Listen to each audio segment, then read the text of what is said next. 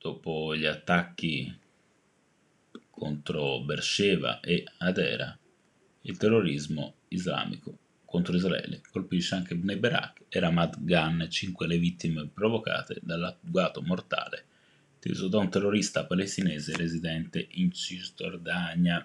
Si è sparato nel mucchio, spiega il Corriere, sui pedoni, alle auto e tanti israeliani che usano le biciclette elettriche. Ne hanno ammazzati cinque, uno di loro è un poliziotto che è riuscito a uccidere il killer. I morti negli ultimi giorni sono 11 nell'arco temporale di una settimana, il numero più alto per attentati dal 2006. Evidenzia ancora il Corriere, uno scenario purtroppo temuto già da diverso tempo, sottolinea Repubblica. Le autorità israeliane lavoravano per impedire il riesplodere della violenza incoraggiata da gruppi terroristici come Hamas e la Jihad islamica. L'attentato, riporta la stampa, vede coinvolti sospetti militanti di Al-Fatah, il movimento fondato da Yasser Arafat che con l'attuale presidente Abu Mazen aveva scelto la strada della trattativa. Per Bennett si legge questo sarebbe un segnale persino più inquietante della possibile infiltrazione dello Stato islamico. Segnala il messaggero invece che appena la notizia si è diffusa, scene di festa da parte delle organizzazioni terroristiche islamiche si sono registrate all'interno della striscia di Gaza.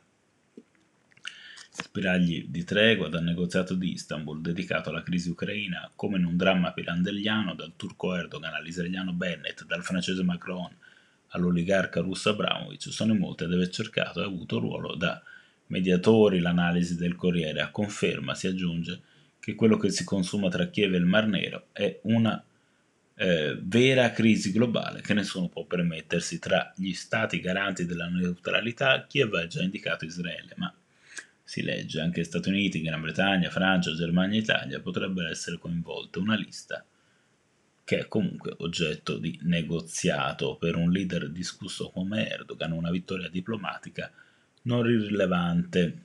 Il giornale parla di dittatore che reimpone l'Islam al suo paese in modo sempre più aggressivo. A tal proposito si ricordano la sua fuga contro gli accordi di Abramo l'odio antisemita per Israele.